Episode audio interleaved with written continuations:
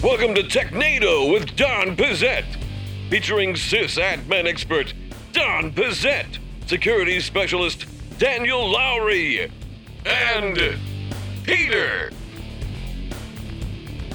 Hello and welcome to Technado with Don Pezet. I'm your host Peter Van Rysdam, and I am joined today by Don Pezet. Don, how are you doing? I am doing great. I am channeling my Christmas spirit as we move into the holiday seasons. You know, this is our our last live episode, right, Yeah. for 2022 before we flip into our holiday episodes. So Yeah, but it's, fear um, not, we have episodes the next two weeks, Yeah. and they're kind of look backs and best of, like you know when Full House goes on vacation and those kind of things. I thought they were just going to cut and paste a bunch of stuff together and make us sound like we're saying something. we might do There that too. Yeah, But point is, if we really want to screw up on air, this is kind of the last, chance for us to do it this year. Don't worry.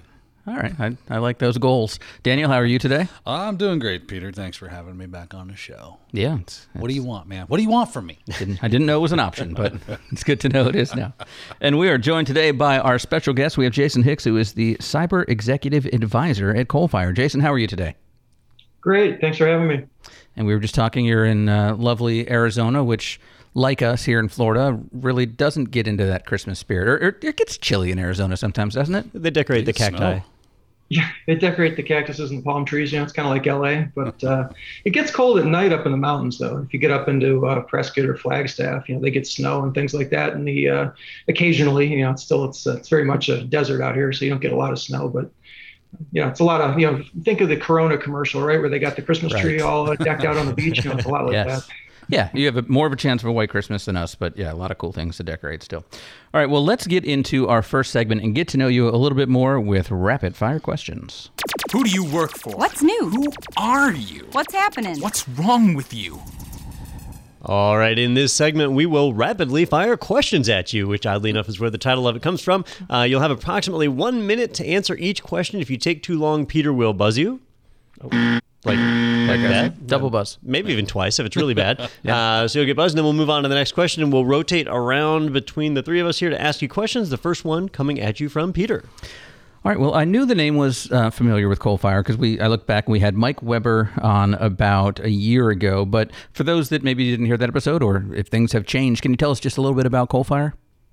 Sure. So, uh, Coalfire is a, uh full service uh, provider of uh, cybersecurity solutions and compliance solutions. So, uh, everything from you know getting yourself certified, uh, you know, against uh, FedRAMP or GDPR and the other litany of regulatory certifications that are out there, or security maturity certifications that are out there, and also a full suite of cybersecurity services. You know, anything you can think of from AppSec to you know virtual CISOs. All right, now you recently stepped into the role of CISO for uh, for Coalfire, and you are also the cybersecurity executive advisor. Now, CISO is a well-known title; we've we've interviewed many over the years, but cybersecurity executive advisor that one's new to me. So, can you tell me a little bit about like what your role is? Yeah, so you know, my role actually is being what they call a field CISO over here at Coalfire. So uh, you know, I'm a former CISO uh, multiple times, uh, multiple publicly traded uh, entities, and they brought a few of us on over here to work with uh, client CISOs to help them sort of maximize the value they deliver. You know, help them uh, craft more compelling messages to their boards. You know, help them get things funded. You know, be a sounding board for difficult issues but that's basically uh, what we're doing over here. So uh, not so much running their internal security program or anything like that, but working with Coalfire's uh, clients at the executive level. Now, there's a lot of uh, different companies out there that are very similar to Coalfire. What was it about Coalfire that made you want to go there? Was it their relaxed hiring things, or they don't do background checks, and so you were good with that? What What was it? Yeah, no, so for me, you know, Coalfire's got a really strong leadership team. Uh, you know, some of those folks I've, I've known for a long time, so that was obviously a big draw for me. I had very uh, high confidence in their leadership team, and there's just a lot of good energy over here at Coalfire. I mean, the, the corporation's growing. You know, the you know, everybody's hitting their numbers. Things are, are performing well, and it's always nice to be part of an organization that you know it's performing well, it's growing, it's it's helping uh, you know people by delivering its mission. I think you know there's obviously uh, never going to be a shortage of cybersecurity problems to solve, and I, I think this is a really good place to you know be solving those problems from. You know, I have lots of resources uh, at my disposal to uh, you know get whatever I need done done, and I I think it's uh, it's a really uh, good culture, good environment. You know, very supportive, very empowering environment. So I think it's uh, it's been a really uh, good company, and uh, you know, I think it's it's been a good uh, ride for a short time here, and I think it'll be a good ride for a while. Uh, it's, it's, a, it's an excellent uh, place thus far. Very nice. Now, you mentioned that you were kind of a, a virtual CISO before. Is there, I mean, that, that's great for certain companies. Is there kind of an indicator, though, when you realize that you need to go to a, a full time in house CISO? Like, is there kind of a metric you want to look at for that?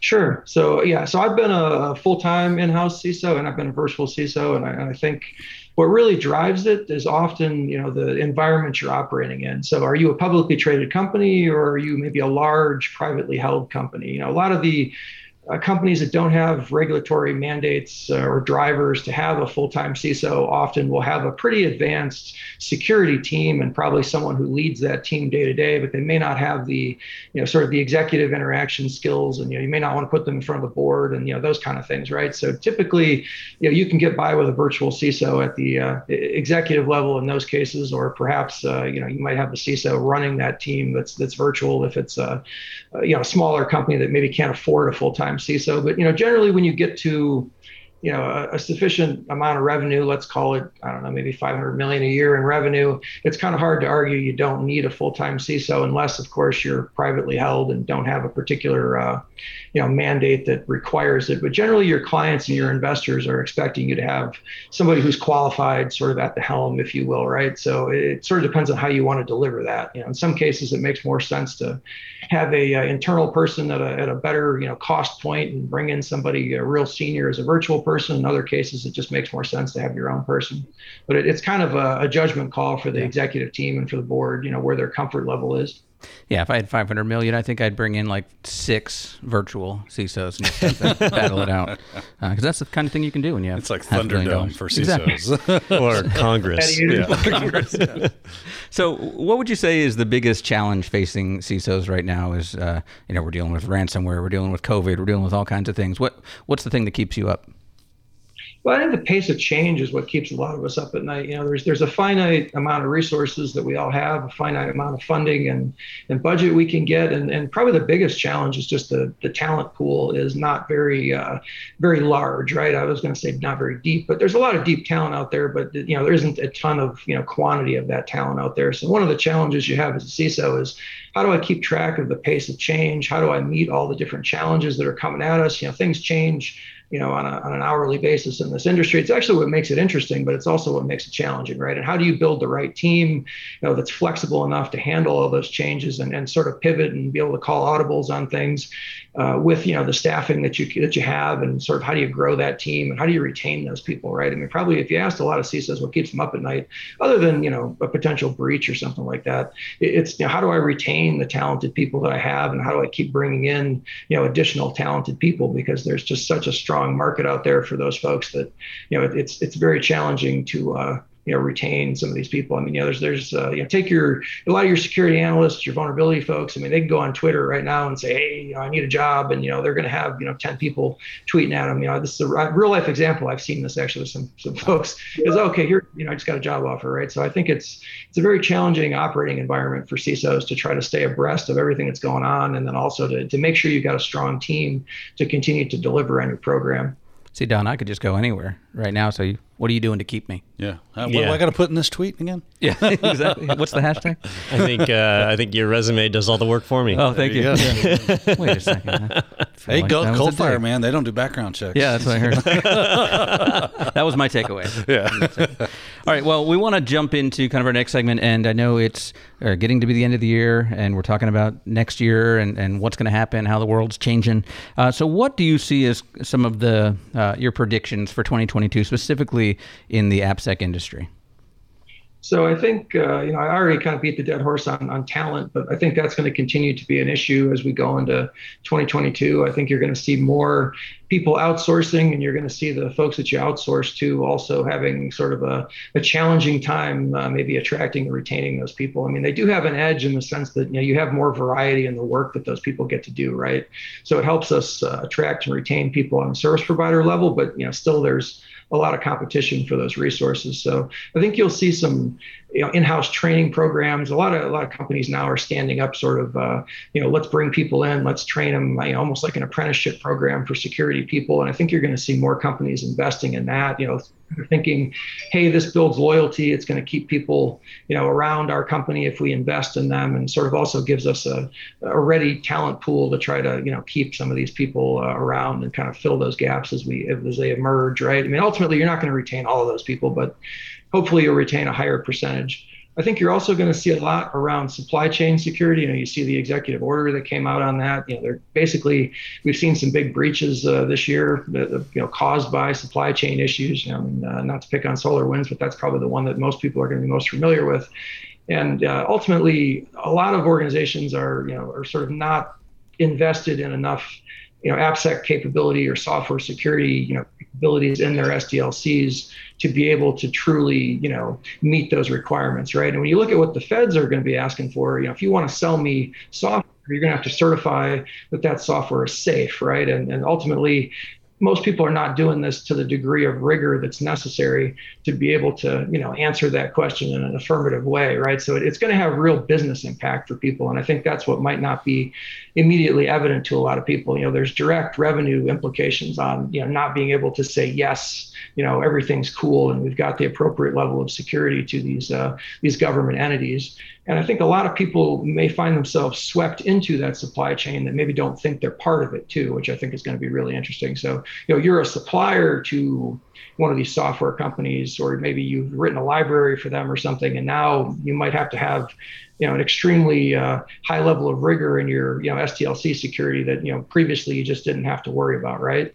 And I think, you know, if I got time for one more, the, the final thing I was thinking about is, you know, look at the uh, all the API based apps that are out there now, right? You know, you had to sort of attack a website in the past, right? And you know, maybe through a SQL injection you could get some interesting data, but now that API offers that data up, you know, as, as a part, it's a feature, it's not a hack, right? So, you know, assuming you can get the appropriate uh, permissions to get that data. So I think you're going to see a lot of people investing in, you know, how do we protect our API based, you know, applications and things that are native API based where before, you know, you had a WAF, you had a web server and you sort of might have felt relatively safe that you had all these different layers, right? Where now the, you know, business logic is right in the app, right? It's not something that uh, is happening behind the scenes. So if you can induce the uh, API to do some naughty things, you might get some really interesting data and make somebody like me get more gray hair, right? So I think it's, uh, you know, it's it's not going to be a fun time for for that particular space, but it'll be great for the you know the application uh, like the API gateway folks and some of that kind of stuff. I know AWS and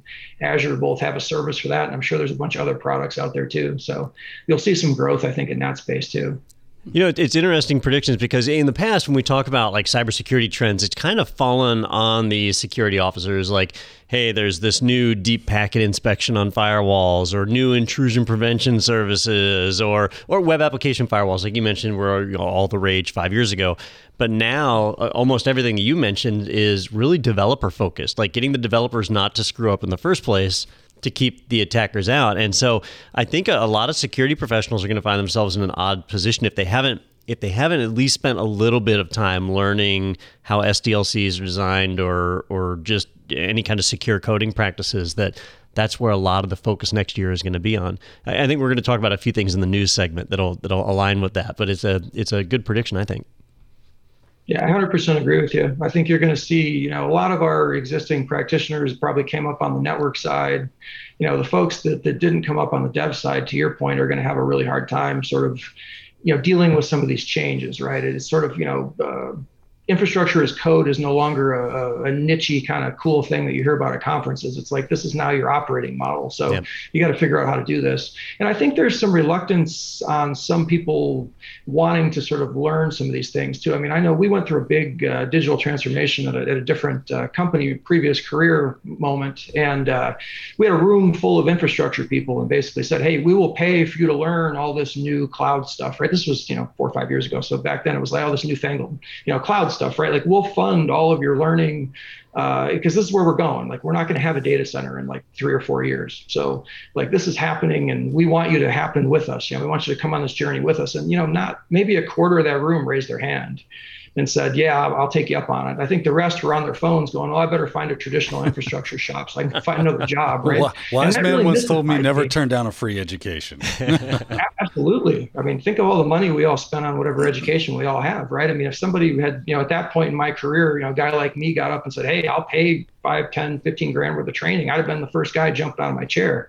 And I was really shocked at how few people were like, Yes, I want to do this. And, you know, you sort of, you got to invest in yourself, right? Especially with the rate of change we have in this industry. Like you just, you can't sit and idly by, right? The world will just fly right by you.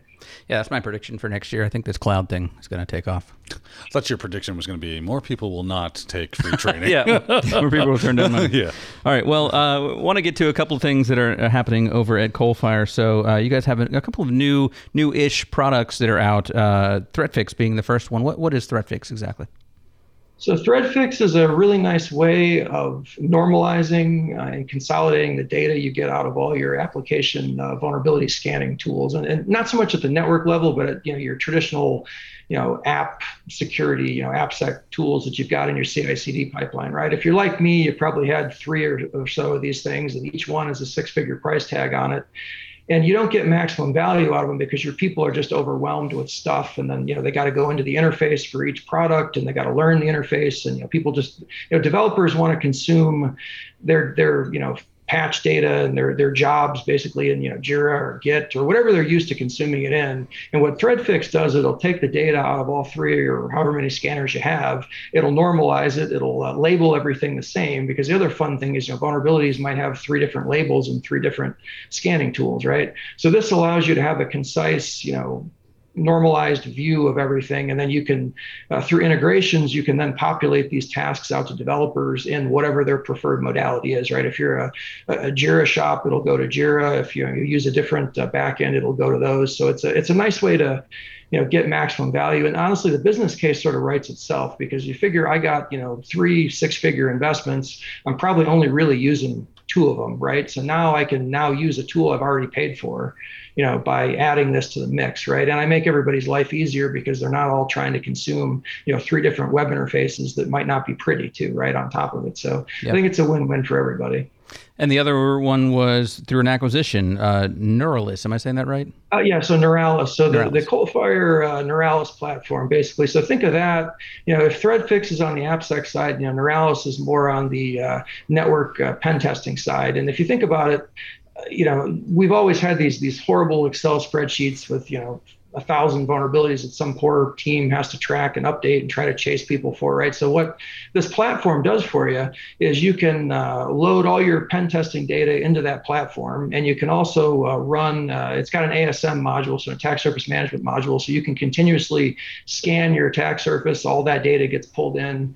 Uh, you know, we, you can run pen tests through this platform. Uh, we've got a, a services component to it if you want to layer that on, where people can validate those vulnerabilities for you, or they can run uh, full pen test for you. And again, all of this stuff ends up in the platform. And why do I keep you know beating on that? You get out of the Excel you know, vulnerability business basically, right? So it's got a full vulnerability management uh, for these sort of vulnerabilities uh, tool built right into it. So you can run your remediations, your risk assessment of the of those various vulnerabilities, all in this one tool, basically, uh, for all your vuln scans, your pen tests, uh, anything else associated to that. So it's it's sort of uh, you know one to rule them all if you think about it from that particular aspect of your security program. But you know, if, if anything else, you know, makes people's lives easier again. If, if you you know you take nothing else away from it, it's it's you're going to make your your vulnerability management team much happier because instead of trying to manage thousands of vulns in an Excel spreadsheet and chasing people to get those fixed, you can manage it in this platform, and then you've got hooks into again things like Jira and other tools where you can manage those tasks again in the format folks are used to receiving those tasks in.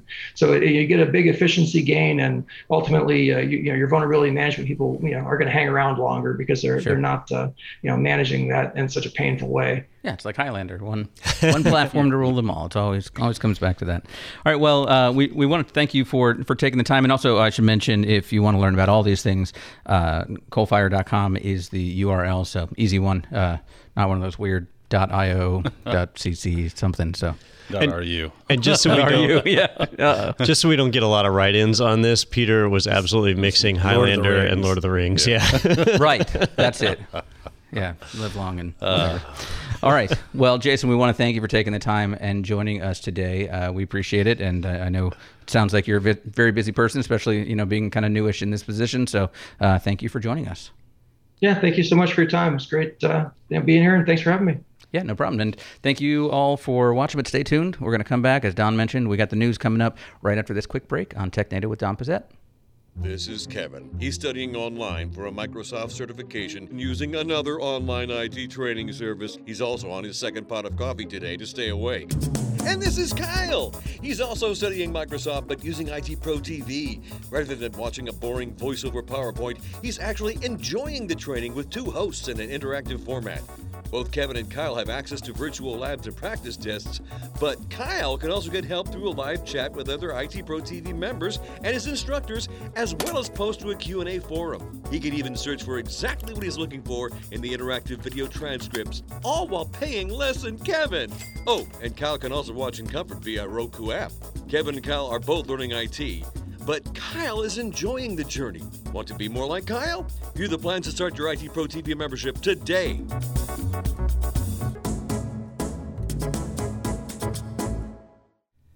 All right, welcome back to TechNado with Don Pezet. And sorry for the long break there. I had to go watch all of the Lord of the Rings uh, movies because Don As made me. penance. Yeah. Just three days do later. Two, two Hail Marys and watch all three Lord of the Rings movies twice. Yep. and all five Hobbit movies. And every Dune variation. That would be like six weeks to watch all that. That's like four hour movies. And, I, I remember I watched the uh, Star Wars back when it was just a trilogy, and that junk took a while. yeah. And now I don't think it's possible. You watch all nine of them or however Well, many like there are. falling Now would be. asleep. all I, the I think I watched them back when it was just four, five, and six. Yeah, I don't if think could I do could- that Without falling asleep, like by the end, would be tough. I don't think I could watch that Han Solo movie again. That was, was like pretty it, terrible. Not a fan. All right. Well, let's take a look at the news uh, from this past week. And first is something we kind of touched on because it was happening while we were recording Yeah. last week.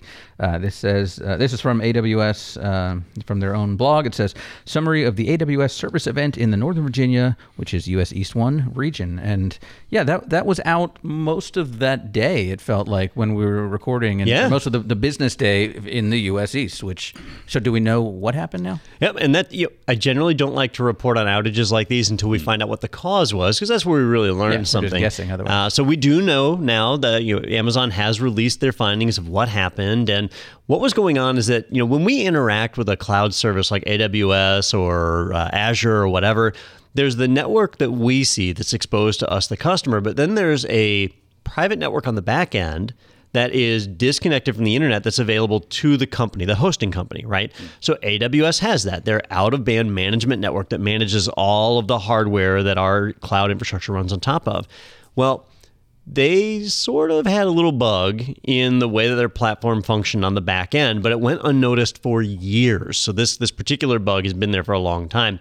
And the right scenario finally hit where it was triggered. So they what they were doing is they were scaling up. They were adding more infrastructure into the environment to get ready for the holiday seasons because Seems smart. yeah, online shopping picks up, Black Friday, all that other stuff. So, you know, they were actually kind of coming off of Black Friday, so they were just Yeah. kind of increasing more. And when they did that, some servers started doing reporting in. So new infrastructure comes up, it has to report in, and the system was getting overwhelmed. Well, when the system gets overwhelmed, you're supposed to have what are called backoffs, right? Where like if you fail to connect to a website and you just immediately retry, well, you and everyone else who's trying to connect is going to immediately retry. It's like a DDoS you- attack, essentially, right? you do a denial of service, yeah. So you normally have a back off, which is a a time offset. Like you say, I'm going to retry, but at a random interval between one and five seconds, and then that way not everybody's retrying at the same time. Their system had a back off, but it wasn't coded properly, so it didn't work, and everything started retrying, and they denial of service their management platform, their uh, management network. Now, by doing that, that messed with their monitoring system, so they couldn't diagnose the problem. Where it was coming from. Yeah, all of their diagnostic tools were basically kicked off by this. So the engineers had to just turn to raw logs. They had to look That at the log fun. files. Yeah, I, I, I do so not that's feel why it them. took as long as it took. So then they just basically ever read a log? cataloged. Yeah. They're fun. Yeah, they they cataloged the traffic by what was generating the most traffic. The most traffic is being generated by DNS failures, and so they shifted that off of their management network. But the problem was still there. So they had to basically keep going down the line until they hit the winner. And and when they finally found that out from their own know, uh, scale up activity, they were able to correct it and solve the problem. But it took hours and hours and ended up being pretty long. Now, what I thought was interesting was sites like the IT Pro TV website were unaffected by the outage. Which are is on AWS. Uh, I- In the US East region, primarily, that's where our, our primary servers That's are. the key word, right? So, well, you know, if you're multi-region and all, you can fail over. We didn't even have to fail over. Our resources in US East 1 were not affected. And so what it turns out is if you were scaling up, if you were adding more bandwidth to a load balancer, if you were adding more EC2 instances, then yeah, you were host, right? but if you were just running constant, then you were fine. And, and we do something, we automatically scale up. So as our, our traffic gets busier, we add more servers in, but we don't automatically scale down. We never remove servers. Like once they go in, they're just in there, and, and mm-hmm. that's that. We can manually scale down, right? But big systems, you know, like when you look at a big company like Netflix, they automatically scale up and automatically scale down because they save millions of dollars a year, right? We, We're not at that scale. So they would scale down and then couldn't scale back up. And that's what brought their systems down. They weren't able to perform and you had an outage. I know what that's like. Yeah. Yeah. Sometimes you just there, can't scale that, up. Got the T-shirt, right? And, uh, You get a yeah. t-shirt. Man, remember that time I accidentally miscoded that uh, logging system? That was fun. So, so this is probably something that existed in all their other regions that they've had a chance to now proactively go and, and take a look at. Yeah, because they, they triggered the event by doing a scale up on their back end network. Hmm. And so if they had done that same scale up activity in other regions, this same thing would have triggered. But the US East one is their biggest, busiest data Yeah. center. I mean, that's the first and foremost, like it- the default. That's it's a double edged sword, right? What do you think the after action report looks like on that? Are they going, all right, from now on, when we try crazy stuff, we go with like, uh, you know, Southeast Asia Yeah. or somewhere. In Thailand four. In the Yeah. middle of like 2 a.m. well, so I, I I bet, and you know, this company has more money than Yeah. anyone uh, if they can send their CEO into space and stuff. so uh, what they're likely doing is, hey, having an out of band management network is nice. Well, let's have an out of band monitoring network also. Like, let's just go ahead and, and add another one. Like, for a regular company, that would be an exorbitant cost. Yeah. For them, it's like, all right, we'll just, uh, yeah. They're Yeah. duplicating all their stuff on Azure. Yeah, right Every, all the uh, all the C-levels go. Let me see what I got on me. I mean, I guess we can pay for that. Right Okay, can you keep it under a billion dollars? Yeah. Then I don't got have to 500 transfer any money. Yeah. As long as you keep it under a billion, I don't have to tell my Yeah. wife. Billy, what do you got on? Yeah. yeah. Oh my gosh. Well, that's crazy. Uh, so yeah, interesting to see. I knew I figured by this week we'd, we'd you know, because they do Yeah. a pretty good job of telling you They do, what's going yeah. on. So uh, I appreciate the transparency there. All right, next up, uh, let's head over to tomsguide.com, which that's a part of Tom's Hardware, right? Yes. It's like his uh, gear and stuff. All right. Uh, mouse movers make it look like you're working, and they're red hot with remote workers. And so this is for people that their company's actually monitoring to see if you're if there's activity and if you're if you're, if you're doing something. This it's funny because this reminds me. I uh, remember like the days of NetZero and all those kinds of stuff. Hell yeah! And if you I had a went roommate- inactive, it would hang you up. Yes. Yeah, I had a roommate in college where he he had one of those plugins where it paid you to browse because they're giving you're feeding you ads. So he just leave. He got a. Uh, it was Oh, right. software at the time, Right. uh, though, to move mouses. So so now it's actually this looks like a hardware solution, right? It's both. Yeah. So, It's both. well, you you you have options, Yeah. right? So, what's going on here is now that people are working remote. Uh, a, a lot of companies have started introducing monitoring software to see whether or not people are actually working or actually at their computer and being alive and, and, and doing things. if you take a look at like Microsoft Teams, for example, in Microsoft Teams, if you don't touch your keyboard or mouse for a while, eventually it switches your your icon from being available to being idle, Okay. right? Or maybe Whatever away, is, yeah. Uh, so it just kind of depends. Well, also, if you're not touching your keyboard or mouse for five or 10 minutes, your company might have a power saving plan in place so your monitor goes off.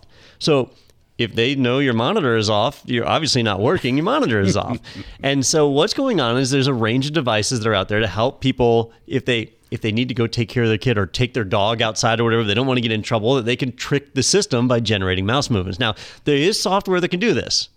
But if you're on a company computer, Yeah, you you, likely don't have that. permission to install the Yeah. software. Or even if you did, your company's software inventory system would see that software What's running. this? Move my mouse app. Yeah. Mouse jiggler. yeah. And so there's also these little USB keys that you can plug in that do a virtual mouse, but pretty obvious. You see it in the device manager of the system that it's not a Logitech mouse. Mouse or- jiggler. Yeah. so uh, companies have started selling these physical devices that sit underneath your mouse and they can just kind of kind of shake a little bit. rotate or tilt or whatever to think they slowly spin move the mouse. underneath them or Th- something like There's that? several Yeah. different models. That one really cool one has an LED screen on it, and by moving the LED lights, it tricks the mouse into thinking it's moving. Oh, So it thinks it's moving across something, Yeah. but it's the, yeah, I mean, it's That's crazy. they a, a surprising amount of sophistication has gone into this. And You when I do this read with a belt sander, right? If you Probably. just hovered it. fastest mouse, it worked great for like five minutes. Right, and then it's like, well, I got nothing left. I was thinking corn. like a oscillating fan and just hook it to your mouse. but uh, I I hadn't heard of this, and so I went on Amazon and did a search, and sure enough, there's like forty or fifty different types you can pick from that range from fifteen dollars all the way up to thirty dollars, fifty dollars, Oh, that's depending on how fancy you want to get. But uh, it's a whole new industry that's been created around remote work. I feel like you could do this with your pet too, just like you just tie it to their tie tail. it to the tail or something, or the toddler, like the kid that you have to Oh, watch. yeah. Just put this Yeah, mouse. hold this, son. Now my problem is I use a trackball, and none of these work with a trackball, so Ah. I'd have to. Well, I mean, you Switch use a trackball when you're actually working, Well, that's true. but you just plug in that Logitech. and- See, I, I remember one time, like my mouse uh, died, and because I've got the the magic mouse that Yeah. the, the one that you have to plug in, and and of course the plug is on the bottom, so you can't use it while it's plugged in. it is awesome. So I remember like trying to learn at home all of the keyboard commands because I'm like I'm dead. I mean I've got to keep working for a little bit. So so maybe I could just use that argument of oh my, my mouse wasn't, but I, I I just know all the shortcuts. So my my son the other day was having problems. He was playing Fallout 4 on his computer, and and something was going wrong. And I walked over, and he- he's got one of those fancy gaming mouse mice mice Mice. mices. Yeah. Uh, anyhow, it's annoying. I don't like to use the mouse, and so I, I do all keyboard shortcuts when I when I go to help him. Yeah. And it blew his mind. Yeah. He was like, "How- "How did you do all that with just the keyboard?" And I was like, "Oh man, I you know my first computer didn't have a mouse. Like we, we didn't always have mice." But today's generation Mouse doesn't work on spoiled DOS. with their mice. Listen, son, when I was your age, we had these fancy mice attached to our computers. I had to get a real mouse. Tell him, step on that key. Oh, that would do it too. Like a mouse and, and Oh, with the wheel, you could probably set something up with the the trackball underneath, Don, and the wheels. so I, just going I around. literally like heard, and when I was in college, somebody had hooked up because of that very like NetZero issue or Yeah, whatever. yeah. They'd hooked up an oscillating fan, so crazy. right, and just like with popsicle sticks and tape, And it would so that it just would like, enough. "Wah, wah," and it would just move the move mm. the mouse nonstop. Yeah, this the software my friend had it was it was random. I remember that that was important to him because I, I guess whatever company I, I don't know if they could actually track where the Patterns, mouse is moving, yeah. but yeah, you can. I guess That'd be a bit Yeah. excessive. But especially back in like 1998 and stuff. Yeah. But, but I mean, he was making you know pennies an hour kind of thing, but he had left that computer on I all the time. forgot about that. Yeah. Net zero would pay you.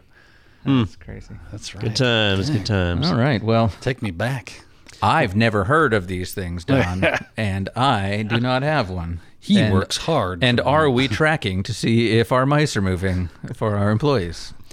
I don't uh, know. Are we? I, I don't know if we are or not, but I can definitely tell you none of us are bored enough to go and look at the data if it's Yeah. there. So I'm concerned that that's not a definitive no, and, and not, not Is that, a is that what happened no with that dude that hired, that like fired 900 people on a Zoom call? Oh my goodness, Because that guy- they were remote workers and they were like, "You're doing, you're doing did we working talk like two about that hours last a day." week? I don't think we I don't did. think we did. I don't Yeah, think it was we did. better.com. Yeah. There's the video of it now. Like people, people like recorded. Yeah, yeah, I, I watched it. The guy was pretty callous, and uh, and he said productivity was one of the reasons they were releasing people. But, God, but uh, this- December. one of the Yeah. funny comments on it though, because the guy said like the last time I did this I cried, but I'm going to try and stay strong. And You poor thing. People were talking about how, how bad it was that he fired 900 people before the holidays, but this one was like a Reddit comment. What I thought was funny. Like a lot of people are overlooking the the positive here that that. He was able to overcome and not cry. I mean, that really shows some development and I strength. mean, he's shown growth, What a hero. Yeah. strength.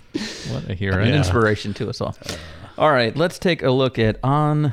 Do I, do I say Microsoft? On Mist. it's on On Microsoft. Microsoft. Yeah. on Microsoft, which is onmsft.com.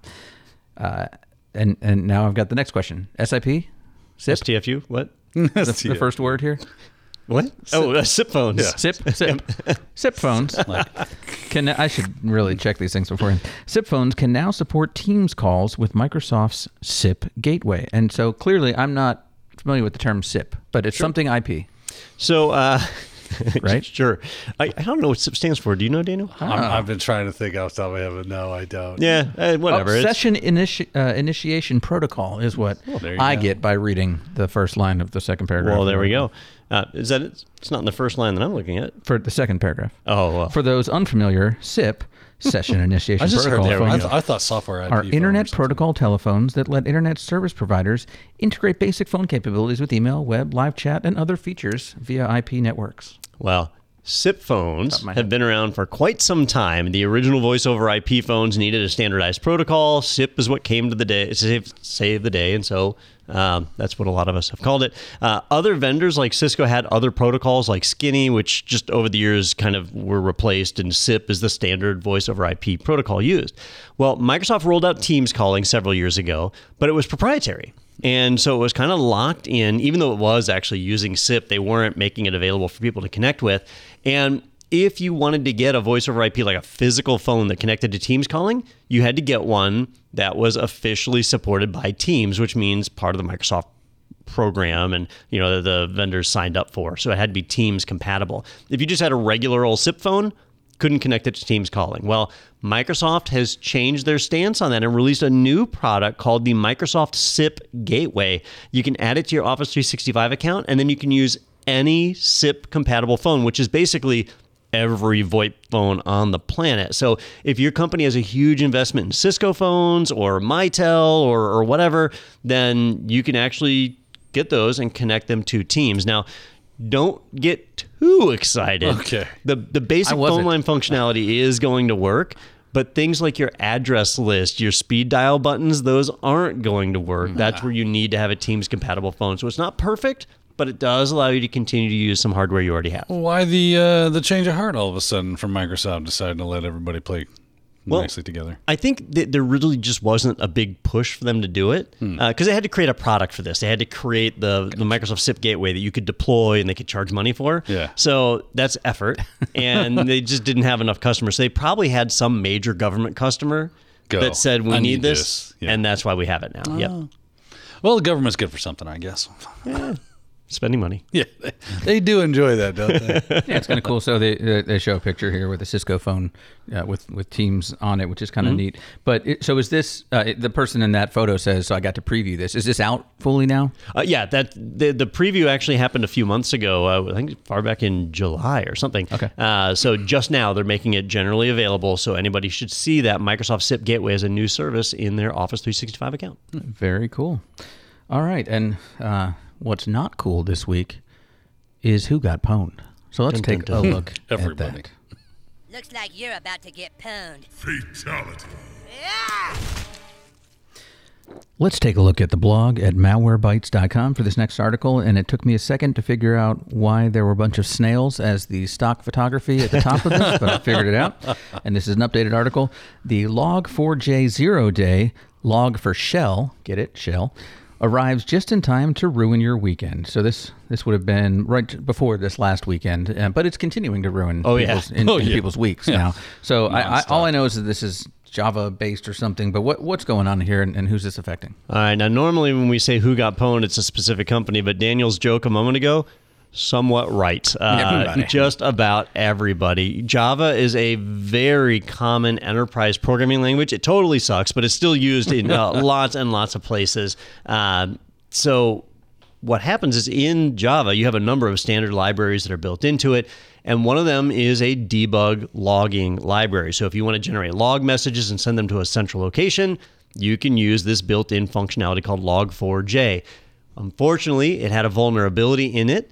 A security researcher found a way to exploit it to take advantage of that to execute code on the destination logging server, which is horrible.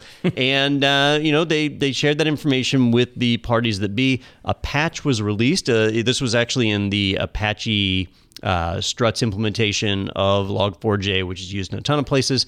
And The rest of us learned about it with a very short amount of time to go in and actually fix it. Uh, there are many, many attackers online taking advantage of this right now. Uh, one website reported that there have been over 840,000 attacks using the Log4j exploit uh, just in the last 48 hours. So, So, so did these attacks start after that this was released, this was out, or did we know that people were already aware of this and using this? Everything I've seen was that it's happened after the, Okay, So the I attack. read an update that said that the per, like it looks like they have been exploiting this. The people that released the proof of concept and the fact that the um, it did exist, uh, that they had been exploiting it from early as first of December. oh, wow. And then after it was publicly released, then everybody was like, "Oh, this looks good." Yeah. Uh, Maybe the people so that they were like- discovered it were hacked. Well, they were probably like, "Oh, this is awesome. Let me kind of play around with this a little bit, and See then this once I've pilfered the pockets of whoever, then I don't care." Then look like a white knight. Yeah. Come in. Oh, So this one, Savior.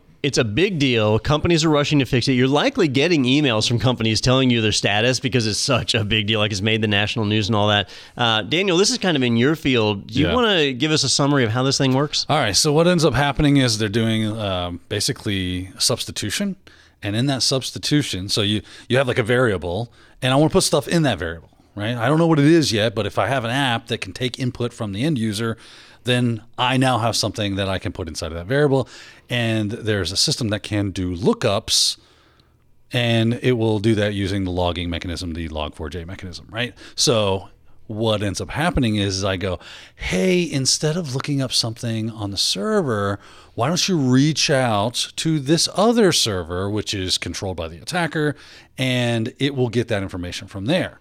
So once that information comes back, it goes, cool, I will substitute with whatever's in this variable.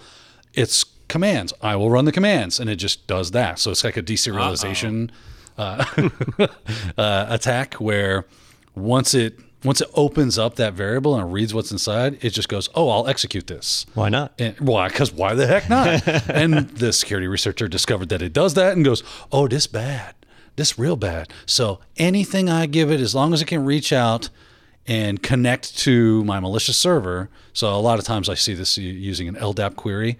So you just stand up a malicious LDAP server. Once it asks that LDAP uh, server for the specific information you you asked it for, it comes back with your RCE. So hey, open a shell or copy this X, Y, or Z file or download this file from another server. And these are the kind of things that can happen. Yep. And then there you go. It gets popped. It deserializes that, runs that command, and you have the ability to run. And it runs at the level of that user. Now, these log systems a lot of times are centralized logging. So what's happening is is it's going back and running maybe under a SIEM system or something that's aggregating logs.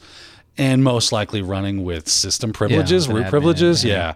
So no, you're totally pwning people. So, so if if I'm correct, this is something like a hole that's existed for a while, just no one's discovered. Correct. Right. Right. Yeah. I that, I feel like that's got to be really weird as a researcher to come across something like that because you're like, this can't be. oh, you know you're There's no doing your, you're doing your root dance after Yeah. this. You're like, are, Yeah. am I the first? Am I really? The well, first what you to do is you this? see it and you go, "Can I? Can I do this?" Yeah. And you go, "Hold on here," and then you fail, you know, a couple hundred times, and but you're you're convinced that it's gonna work. And you go, okay, so I stand up this, and it's just, uh, oh hell yes, Yeah. and then the, the root dance starts. And then you're like looking out the window, like, is Yeah. the FBI coming? Did then you're they- like, well, you probably do it against your own stuff Sure, at okay, first, right? yeah. You build like a test environment to see if it's going to work. oh yeah, yeah, yeah, sure. And then when it does, you go, hey, Minecraft. Yeah, and, and you know that that actually highlights another point, which is this was a an open source library that's Right. made freely available that had one person who was maintaining it. you said this is Uh, Apache. And yeah, Yeah. in the Apache Foundation. And this one person, you know, it's not their fault. Well, I guess it sort of is, but you know, there's of one person doing work for free.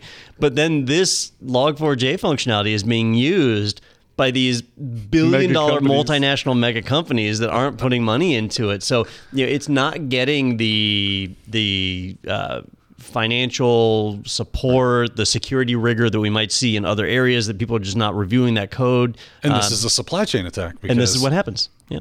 the they are uh, utilizing something that they do not own. It's an underlying technology that they're leaning on, and that's why it's important not only to test your own stuff, but to test all the stuff that it's support that is being supported by, or yeah. that it supports, that gets support from. Don, are you implying then that I mean, these big companies should be contributing more to, to these open source projects? They should. You know, y- y- open source is great because it, it is free. You can get in it, you can look at the code, but it, you know, if you're using it as a commercial entity, you should give back. You Yeah. should contribute Right. back to some of the different products that you use.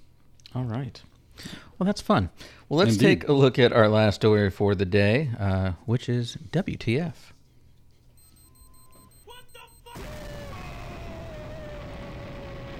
Where did you get that soundbite from? I just, I think I just searched WTF uh, on like YouTube or something. and it was, yeah, I have to look back. All right, this one is from CoinDesk.com, where I get all my news and my uh, my Bitcoin related news. Yeah, and it's things. important. My Dogecoin. Uh, McDonald's McRib NFT, which I can't believe. Like I'm saying that as a sentence. You know, it, those words. The McRib NFT. It feels like the end of society. Yeah, we, this is what we're going to do. Uh, the Mc- McDonald's McRib NFT project links racial slur recorded on blockchain. A company needs to weigh the risks and rewards when deciding to create Yeah. NFTs. So, are we saying that the McRib in and of itself is racist, or uh, th- this this is a the McRib is racist. yeah? that- Yeah. Has it been Me Too'd or canceled? All right. If I had to pick one thing that was like the single dumbest technology of 2021, it would be the NFT, the non fungible token. agreed. These things are ridiculous. The fact that people pay money for them merely highlights how Lots ridiculous our economy is. Yeah. Uh, th- this is what's wrong with society. The Yes, NFT really yes. summarizes it. But regardless, they exist. People use them. A lot of companies like the NBA have gotten in it. They've been doing NFTs on various seconds of basketball games. Uh, McDonald's has decided to get in with a McRib project where you can buy an NFT that represents apparently a sandwich made of processed meats. Uh, but but shaped into rib form. shaped, poured, liquid Shaped meat rib poured into. A mold. Yeah, uh, that Simpsons episode was hilarious when then they did microwave. that. Oh, I didn't see yeah. that. Oh yeah, they, they show either. him like pouring it out of vats. into the, that's awesome. Um, I anyhow, was like, I uh, gotta get some McRibs. point is this is built off of blockchain and blockchain does a few things really really well. And the the best thing that it does is an, it creates an immutable public ledger which means it, a, a record of all transactions that is completely public and cannot be modified. Well when you make a transaction like purchasing or tr- uh, selling an nft you can attach comments to it and those comments become part of the blockchain. And so someone did an nft transaction for a mcrib apparently uh, or you know some mcrib related item. I never actually did This see looks like the item was. McDonald's actually originally was uh, giving a- away these, But it's an these NFT like that represents a McRib sandwich. Yeah, it right? said it said uh, no purchase necessary. Uh, chance to win one of ten exclusive McRib MFTs came from McDonald's originally. Well, one of the recipients in their transaction comments used a racial slur. okay. And so now that's a part of the immutable ledger, which means it can never go away ever. So I thought they were saying that when they got it from McDonald's, it already contained the racial slur. Yeah, it says So, uh, an I early wasn't- transaction to what appeared to be the Ethereum address associated with the official McRib NFT collection contained the racial slur inscribed directly on the Ethereum blockchain. Oh no, that's interesting. Yeah. So that would oh you know it would make sense if they were using a third party to Yeah, I'm handle sure they hired a company. They didn't. Yeah. They didn't get So- that out of the fryer. Whoever that company was must have uh, done some various things. And uh, now I will say that uh, obviously we can't say the racial slur here. I don't know on what it yeah, is. Where is it? Is it down in Um, this? it was it was not like a, a Klansman making a statement. It yeah. was it was like something Tupac would say, or Ah. you know. Uh, Okay, I got you. I get where you're um, going with this. So it was a racial slur used in a friendly manner. I- Gotcha. if- okay. if that makes yeah, sense. Uh, I, I, I get where you're trying to go. But Yeah. regardless of usage or intent or whatever, because it's in the blockchain, it's there forever, right? It's there can never go You away. can't get rid of it. Immutable. And now it's attached to McDonald's, even though McDonald's didn't do it. It's there. This is like on record, and it just it should be a warning. We've talked about this before. Like Yeah. if you've been, especially if you're one of our younger listeners, if you've been on the internet your whole life.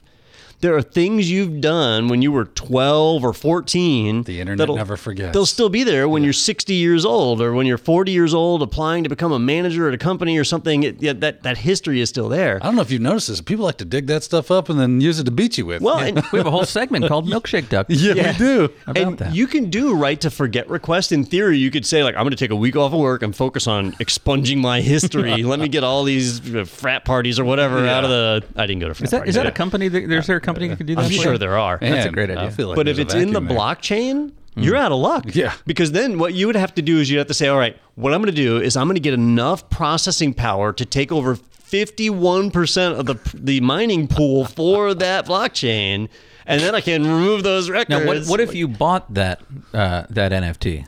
Then could you delete You that can only NFT add from to the it. world? No. Okay. No, I mean, you know, you're now on the blockchain as, as, As the new owner Got or a link in it. You could add your own racial slur if you wanted. What if I print it out? I want to print out this NFT and then get rid of it on the internet. uh, you cannot do Can't that. do that. Yeah, that's No, I love. works. I do love the like. There's uh, all these conversations I've seen on Twitter where people are like, you know, just screen grabbing someone's NFT and they're like, "You you can't do that. That's mine." It's like, You don't know how NFTs work. Yeah, it is. It is ridiculous. And uh, if you're a listener and you've purchased an NFT, uh, thinking that it had value, you're absolutely right. For some strange reason, it has value today. I, I will say this McRib one, this because they said they gave away ten. I got to think this one's the most valuable one now because of its notoriety. That's right. It's the famous Yeah. McRib. the McRacist rib. the McRacist. Oh, I'm gonna oh cease and desist. It's yeah, already yeah, yeah, it's Oh, already here. that's- We've been contacted by amazing. McDonald's They are fast. Yeah, Ray Kroc is going to come Oh, beat there's your the- door down and I finally I, f- I found it. It's under the, this ad. What it says. Uh, Oh, you found it. Oh. Yeah, yeah. You can't- found it? Can't read it. oh yeah. Can I I, read the the, last day. five words? Mm, maybe. um, No, I probably can't No, yeah, I word would, I would, I would steer clear. Yeah, no, one. no, it's good. Yeah, now I see why now. yeah. See, I'm- live a life of privilege. You do. All right. Hey, uh, speaking of privileged, you might be privileged enough to join. Uh, that's not a bad segue. Let's start that over. Hey, we've got a webinar coming up, and we can just delete all that out from before this, right? Oh, It's in the blockchain. this whole episode is in Never the ever. All right. Uh, next webinar Cloud Computing Confidential Secrets to Leveraging the Cloud in Your Organization. That's taking place uh, with David Linthicum and Mike Roderick on Thursday, January 13th. So we're already in 2022 there. We've reached the end of the webinars for 2021, but thank God. Um, but this one is about secrets to leveraging the cloud in your organization, and you can register for it at itpro.tv slash webinars. You can also see all the, the past ones we've done, like uh, one we just did, which was the most in-demand IT job for 2022, uh, which is fantastic. So if you're looking to, to get into a new IT career or, or switch gears, uh, this is a, a great one for you. And that's all available, the, the both the upcoming and the past ones at itpro.tv slash webinars.